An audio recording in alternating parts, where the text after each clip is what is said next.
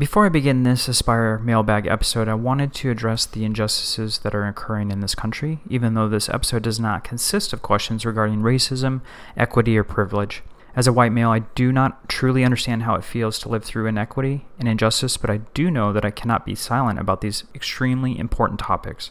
The latest murders of George Floyd, Breonna Taylor, and so many others have shown how our country systems are slanted and oppressive, this does not stop at the justice system. We, as educators, must reflect and discover inequities and injustices in our own schools.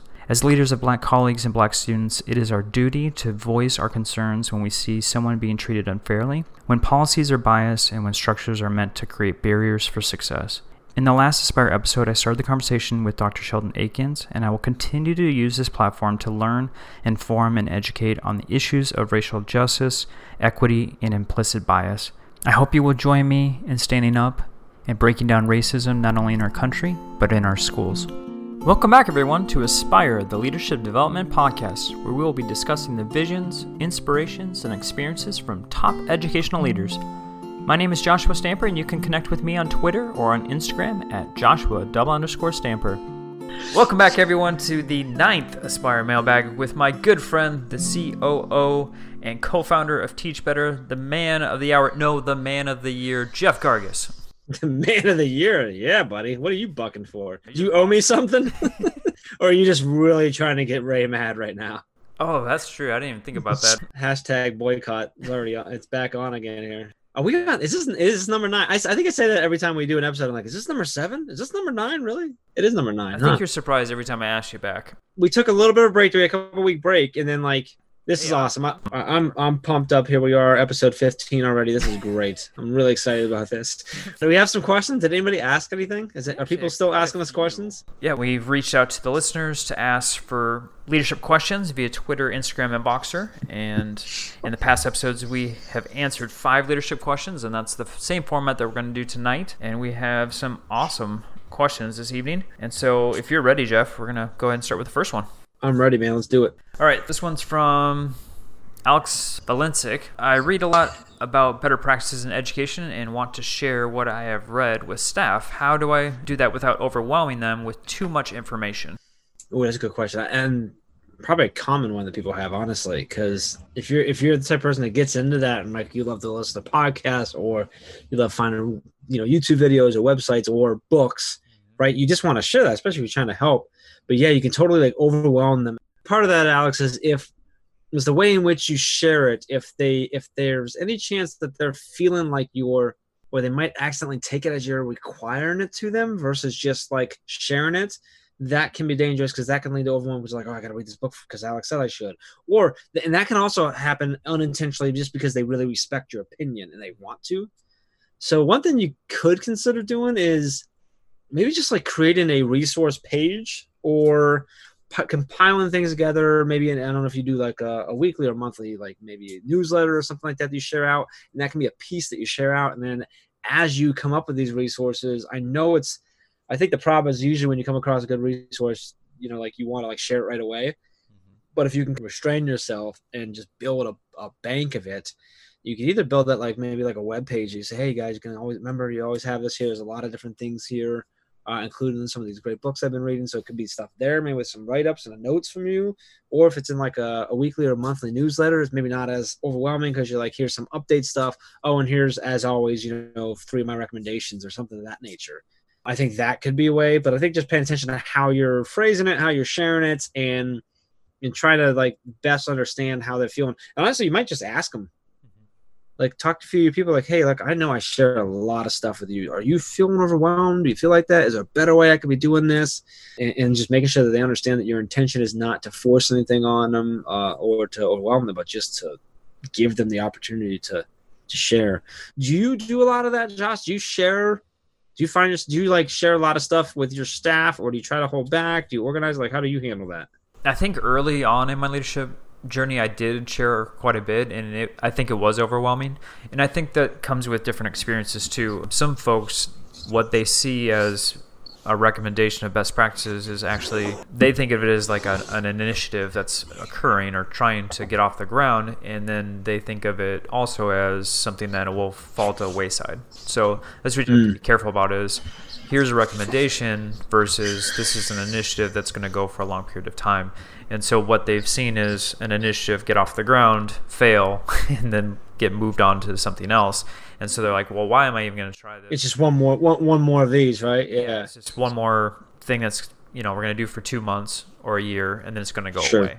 And so you just have to be careful. And I think what you said before is, is great about like making sure that your resources are in a unified area and something that they can always go to. So, for instance, like this year, we've been using Padlet for our resources. It's something you can throw tweets on, you can throw blogs, podcasts, all kinds of stuff of just general resources, and you can have columns of different topics. And that way, teachers can go in there. If they find something cool, or maybe it's your leadership team, they can go in there, drop it in, and then whoever is looking for it or is seeking, they have all the resources there. That's one one Yeah. stop shop um, that they can go to, so they're not feeling like they're getting inundated. They're the ones searching for that information, and now it's here for them. Yeah. You're giving them a single resource that's just reoccurring. Correct. They can either go check it out or not. So instead of getting a, a email or whatever with five books, Yep. it's the same link and they know where to go. They might go there and it might be five or six new books, but they're not, like you said, like I love it because they're choosing to go there, but they don't have to. Yep. I think that's a big piece. So Yeah. um, Because once they get overwhelmed with things, then it's just a turnoff. And then, Yeah. you know, whatever you say, it might be the most brilliant, best practice that ever has come to man, won't even go through their ears. I think the ownership of going somewhere that they're seeking it, they want that knowledge. Mhm. I think that's that's Yeah. the way I would go. All right, you ready for question number two? yeah, let's do it. Why do you think people are so confined to a rigid look, perception, and requirements for leaders? Many still have the same narrow view on how to dress, act, degrees required, and what people should say. Why has our mindset not evolved with time? and I should say this is from Taylor Armstrong. That's a good one. So my my gut reaction to that is fear and judgment. And a lot of people they have a fear of things that they don't understand or the things that are different, and that that's that just doesn't change. That's just people. Um, some people like to hold on to what things were, and then I but I also think it's judgment, but it's actually not. Maybe not what it is. I think there's a misconception with judgment. A lot of times, or I'd say more often than not, when someone's judging you for the way you look or you know the tattoos you have that that show right on your you know that you can't cover up right or or the piercing you still have all these little things right? So like but i think when when they're judging that a lot of times judgment actually comes from they're judging themselves first.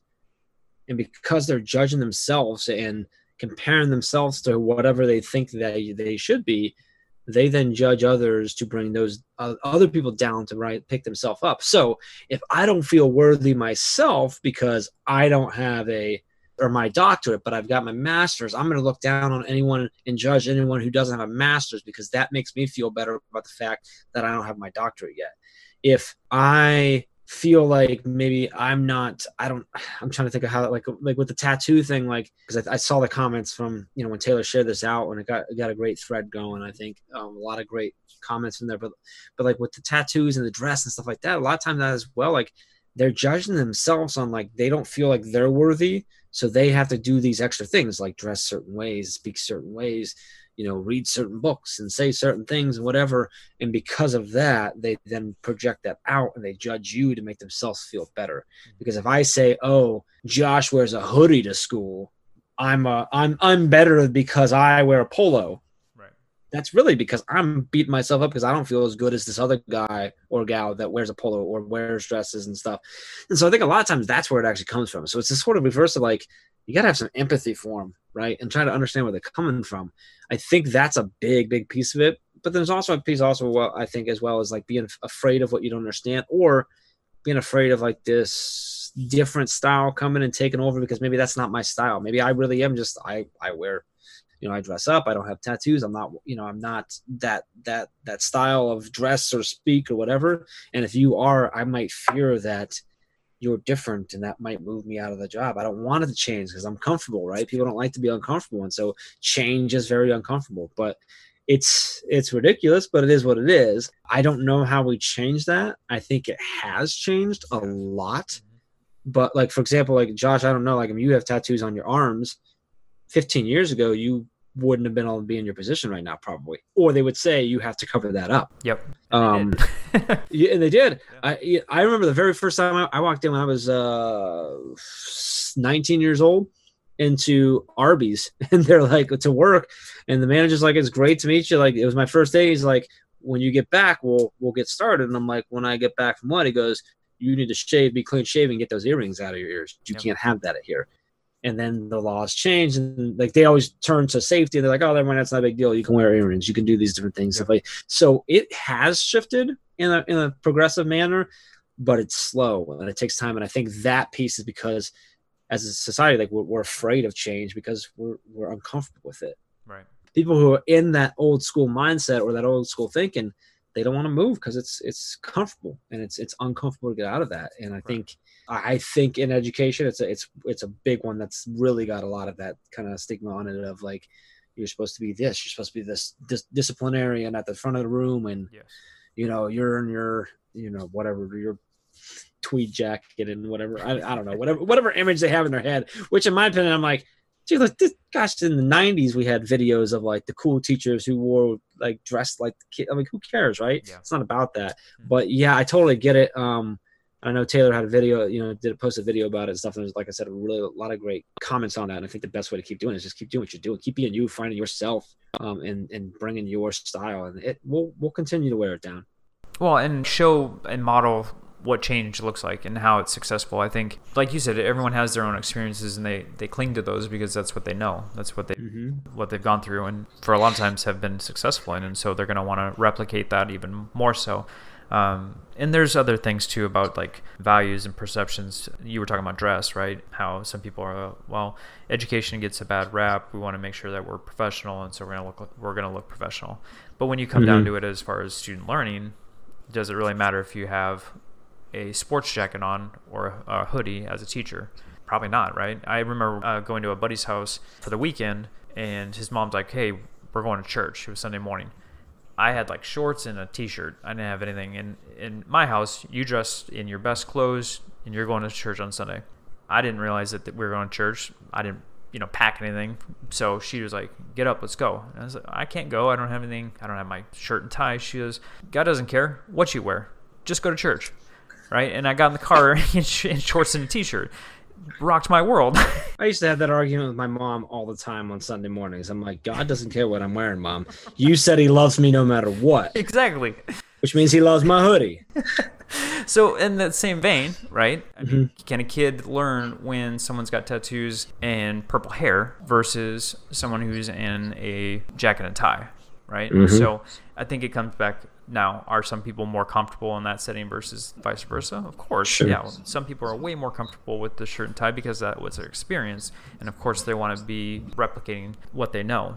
I think pushing the envelope is key as far as being a leader. Now, you can't rock the boat immediately and just start making change after change after change. You're going to lose your staff. But over time, if you're making that shift, whatever it may be, you have to model it and you you need to make sure that the perception from others is that you're doing it what's best for the campus Yeah. and then you have to kind of massage that with time. Yeah, and I think a big piece of that is your community and how they view that. And whether it's right or wrong how they view it, that's not the question. It's how can you best change that view and that perception without ruining the relationship. And sometimes that means it's got to be slow and, and, and subtle. Yep. But if you do it that right and you continue to bring yourself in, but you're staying true the whole time, but you're letting them kind of ease into this change, this different style, you're going to help that community in a, in a large, a much larger way too, as they learn to just be more accepting, be more open, and then, and it, it, like I said, it'll take time, but it'll it'll go away, you know, if you work at it. So Breaking down those barriers. yeah, keep being you, breaking them down, but do it respectfully and and and listen to your your community and your audience and, and how you need to do it. And there might be a little ebb and flow to that. So Yep. it's a it's a good it's a good question, a good continual battle, I think. So For sure. All right. Yeah. Question number three. Cool. Question number three is Greg Moffat, and his question is You've polled your school community, and collectively, you've identified two really important areas of focus for the next year. But then your budgets were cut. Do you continue to focus on both goals with less money? Do you focus on just one? Do you go and buy a lottery ticket and hope for the best? um, don't buy the lottery. Lottery ticket is probably not going to win because hope's not a strategy. I think a lot of that depends on the two areas you identified and how close they were. And if one was far more important to the community and, and collectively amongst staff than the other one or not, if they were both the same. But in my mind, my immediate thought is if these two areas were important enough to put money into when you had the budget, then they should be important enough to continue with less of a budget. So you might have to get creative. Yes. You might have to find ways and how can we do this? How can we budget this? How can we stretch our dollars? Can we fundraise differently? Can we do different stuff? Maybe one gets a little more or a little more budget than the other because out of the two, it becomes the more important one. I think if, in my mind, if they were both important enough to spend, if you had a hundred thousand dollars and you were going to spend it, and now you have fifty, you were going to spend. You know what I mean? Like, so I think if it was important enough to spend anything, you should spend what you have because there's a school down the road that never had the budget to begin with and they have to do the same thing too. So that you can always do that. You just gotta get creative. Man, a hundred grand. I want to work for your school. I'm just throwing stuff out there. You know, I don't know. Depends on what the budget is. I mean, you know. I would agree. I mean, if it's important, then you roll with it. I mean, there's money out there. A lot of times in communities, people want to provide something. They just don't know what to provide. Um, and so it's just you're gonna have to be creative, and you have to go out and maybe it's not from the district that you're getting those funds from, but like you said, maybe it's a fundraiser, maybe it's a community uh, member or a business that will partner with you. Um, there's ways to get around budgetary pieces. Obviously, you want to talk with your district about that too and make sure you're not doing something you're not supposed to. But um, as far as getting partnerships, uh, there's plenty of ways, and we've done this um, in my other school of really partnering with other folks to to fund things that we had no business funding because we didn't have the budget. So um, if it's important, you can you can do things on the cheap. You have to have the money, then definitely, like you said, you got to find those other resources and those other partnerships. Yeah. Man, we got some heavy questions today. All right, question number four is from Adam Cottis. His question is What would be the most effective route to develop an SEL program over the summer? Uh, go to Amazon, type in award winning culture and buy Hans Appel's new book. Yes. Uh, I say that jokingly, but also not really jokingly. That is actually a really great book. You take that book, and he'll walk you through everything they've done to create incredible. It's not exactly a SEL program, but it, like it addresses everything that an SEL program would do. That's how they built this culture. Yep. Um, it really is. But but I think more like actually, Josh, you're probably better to answer this. So because I know you guys focus on this. So yep. like, how would you approach this if you had to do it and when you probably you may be doing it right now, kind of revamping yours, I'm sure, with the virtual side of things. But like, how do you do this over in just a short time right now in the summer? Well, and I know you said you were joking about the book, but that book for one is is huge. You can also listen to them. They were just on the Aspire podcast and kind of laid a little bit of that as far as what the book is. And Jen said this beautifully is that it's not one more thing on the plate.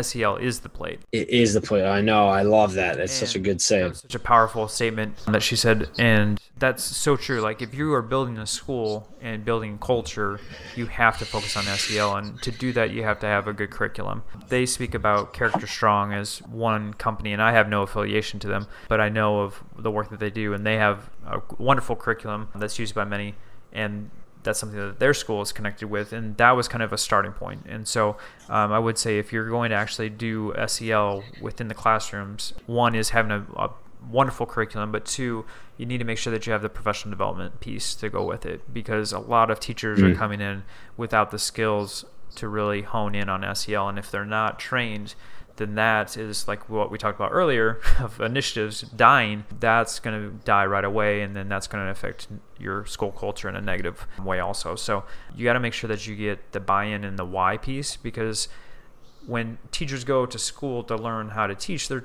they're learning about you know how to teach math, how to teach science. They're not learning how to reach the social emotional aspect of a child. And so for them, it's for a lot of teachers, it's something that's foreign to them, and and they don't possess the skills. And so if it's foreign to them and they are lacking like the procedures and things, then there's going to be a lot of fear that goes with that.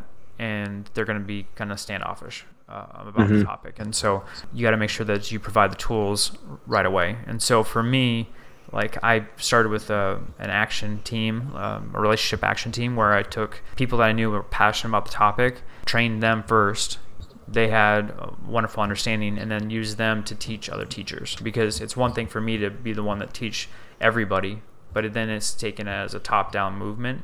It's another to have a peer say, "I've done this, I've tried it, it's been successful, and now I'm going to teach you and show you why it's why it is." And that I've done two different districts, two different campuses, and that seems to be much more successful than just getting up and trying to teach.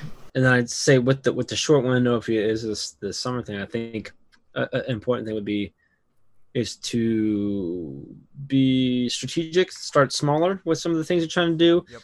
And I would take pull, to pull from some from one of the things that I love that Jen and Hans always talk about is like so you can start small, but in the biggest focus like is just be intentional. Every single thing you do needs to be intentional mm-hmm. with the focus of SEL on it. But you can start small and move into it, Adam. So you can you know you can work through that. So and I'll I'll jump onto uh, as far as what Hans said was like it was a three year process. Like you said, it's it's slow.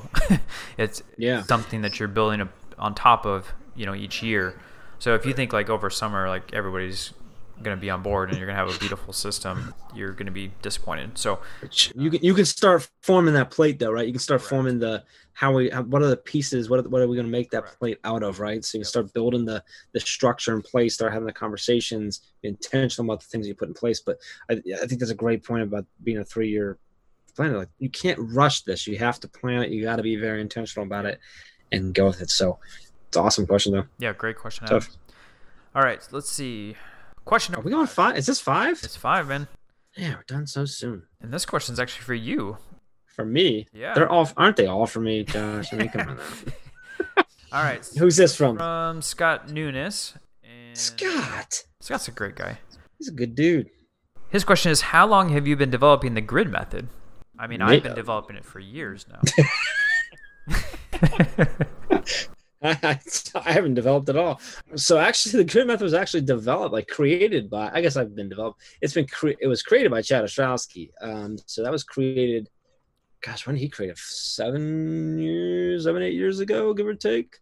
Uh, and we've been developing it as in the form of you know training, sharing, and growing it. You know, and then what what led into Teach Better. You know, for past six years now almost you know, because everything we started as when we started everything, it was just the grid method. It was the gridmethod.com or it was at the grid method. Everything that's all we did. And so, you know, that's when we started developing it in the form of of how we train on it. And and yeah, I joked about me developing, but I guess I have worked with Chad quite a bit over the last six years of of, of developing different pieces of it. Sure. Um, really, more or less, just we, we've we've worked together and with our team and people that we've ran into and stuff to continually tweak it. One of the best parts about the grid method is that it is like ever changing, ever flowing, because yep. it's it's a, a framework. It's not a curriculum. Right? It's not a, it's not rigid. It's very fluid. We have never found any. We've never literally never found a, a curriculum, a tool um, uh, a, you know, a system that's already in place, uh, uh, whatever, a program. We've never found anything that doesn't work in it, which is the coolest part. But every time we find something new, we're like, oh yeah, this is how that would fit in. We come up with a new way of doing it and, and stuff like that. So we, so us as a team for the last you know, five and a half, almost six years, um, Chad for quite a, a, few years before that with him, with him actually creating it, you know, in his mm-hmm. classroom, um, and putting it together. So and then Josh has apparently been working on it the entire time. So yeah, I think I think if I remember, I think I've seen Scott. I think Scott keeps like toying with the idea of of jumping into the grid method and learn more about it. So uh, hopefully he'll finally take the lead. Take the lead, man. And and get in there. And actually, I've done too much work for him not to really. you really have. Like Scott, it's just out of respect of for Josh at this yeah. point. You should actually. I know you're you're probably about to ask me what's going on with Teach Better, so I'm going to go right into that. So because you always ask me, and I love that. But but this this question led me into this at least. Like we actually have. I, I'm not exactly sure when this episode comes out, but I'm pretty sure this is coming out right around the time on June 2nd. We are starting a four week eight part series with Chad that is a webinar series that is building a grid. And the best part is, even if this come, if you don't listen to this till after June second, you can still get in and register, and you because you get the recordings of all those sessions. So even if you miss all of them, you can go back and get them all. And so it's going to be two sessions a week for four weeks with Chad. It's going to be on Tuesdays and Thursdays, and the they're going to be both training sessions and a lot of Q and A. There's going to be a lot of like looking at people's grids and, and assessing stuff. You're essentially going to be going through a what we would normally do like a two day workshop across four weeks, and we're you're gonna you're actually gonna work. You're going to work through a grid on how to build grids, and so you're actually going to be able to work and access all the materials. Um, when you're not in session during the webinars and be working in a live grid. So you're actually gonna be able to work at the same way that your students would work if you were running a grid. And if you and you know, there's a lot of grids. A lot of times, you know, that's four weeks isn't is pretty close to the average. A lot, you know, a lot of grids are you know anywhere two, three, four weeks. Um, so it's gonna really you're really gonna be like immersed into this, um, into the world of grid and and in a virtual environment, which is exactly what we need right now. So. I think Scott should definitely go over to teachbetter.com slash grid webinar. And that's where that's at. So anyway, uh, let's do this actually, Josh. So that is a paid event but and I'll just I'll do this after we get off. But let's if you put in the discount code Aspire A S P I R E, you know, like this podcast, you'll take. uh Let's just do. We'll we'll go just full on out, fifty percent off. How's that? Nice. Don't tell anyone I did that. Well, so if you show notes. don't tell my team I did that. If you're interested in that, teachbetter.com slash grid webinar. Uh, like I said, that's four four weeks, eight eight sessions. You get all the recordings, lifetime access to that, and of course this and that's got you'll get a PDF download of the of the workbook. Uh, you'll get uh, a bunch of templates and and uh, example grids and all this other stuff, and you get to really feel it. And and so it'll be it's normally seventy five bucks, so whatever half nice. of that is is what you'll get. So use Aspire. Hey Jeff, what's up? What else is going on? On you can't steal my thunder, man. No, no. The virtual kickoff, man virtual kickoff yeah so I, I got all thrown off with this this stuff so yeah we have this because you're part of that so july 14th july 14th we've got the the teach better 2020 so teach better conference 2020 we are doing a virtual networking kickoff. So this is this is the idea of from neil gupta dr neil gupta and ray working together because neil brought this idea of like you know there's so many challenges that we face you know and there's reasons people might be uncomfortable for going to conferences introvert all this type sure. of stuff right? But the biggest things he said you know is like it's really tough to go to a conference when you don't know anyone right? And and then you're going out to network and you don't really know anyone you don't feel like that but and we, we don't he's like i don't want ever, anyone to ever feel like that. They should be able to walk in there and at least know some people and feel good see familiar faces and names. So we want to do this virtual kickoff as it, it's in the don't it's a network event, but we've got some there's there's some awesome sessions, including one by you as well, right? So it's a free event. It the purpose is for you to come and meet a whole bunch of people, see a bunch of faces, bunch of names, get connected with people, build relationship with people, so that when you come out to Akron, Ohio in October, for the conference, you know some people already. You're coming in because we just want you to come be part of the family. And even if you don't come to, come to the event in in October, you know you're gonna meet a whole bunch of new people, and there's some really awesome sessions going on from some incredible people like uh, Dr. Valerie Camille Jones, uh, Mandy Froehlich, uh, uh Matt Miller, and uh, CJ Reynolds. Oh, and Josh Verstamper, right? And oh. a few oh. other people too. So some amazing things. So if you go to uh, teachbetterconference.com slash kickoff 2020. So kickoff 2020. Um, we can register that. That is free. Nice. You'll go, you'll fill out the form, and you'll you'll select. You need to select your two sessions there as well. It is on the 14th, which is a we'll call it a Tuesday, um, and it's it's in the evening. So it's sorry, seven o'clock Eastern time. Uh, but yeah, so that's a really cool one. That's a really fun one we got going on. That's gonna be a blast. It's all about having fun. Uh, uh, casual clothes are encouraged. Uh, beverages are encouraged. Like like come as you are, like come like you're hanging out. Uh, we've got swag going up. You go to teachbetterswag.com. You can actually get some uh, virtual kickoff uh, swag. So we got t-shirts over there. We've got sweatshirts. We've we've got because I and I'm not joking. Beverages are are um, recommended almost encouraged and recommended. We actually have wine tumblers over there with the logo on it too. So like you can get your wine tumbler and be ready. Well, they need or you can get Jeff shirt or you, too. No, well, well, that yeah, that's over at Swag too. So you can definitely get boy, boy, Ray is so boycotting you after this. but no, so that's really fun. I'm really excited about that one. So so that so we got that. You got the free webinar series going on. You got the grid series coming up. A lot of really cool stuff going. We have a couple cool things coming up soon too that we can't talk about yet. So I'm just going to say that. Awesome. Follow at Teach Better Team and get on that and stuff. And Josh will be aware of those, so he'll make sure you guys all have the link too. So oh, for sure. That was yeah, good. Sorry, that was a lot. of links in the show notes this week. a lot of links. A lot of links. Big show notes. Big show notes. all right. Well, thank you just for all the listeners that provided questions. Make sure that if you do have a leadership question, that you reach out to Jeff or myself on Twitter, Instagram, or Voxer, and we would love to answer your questions on the future Aspire mailbags. And as always, Jeff, thank you so much for being on the podcast. Thank you, sir. Appreciate you.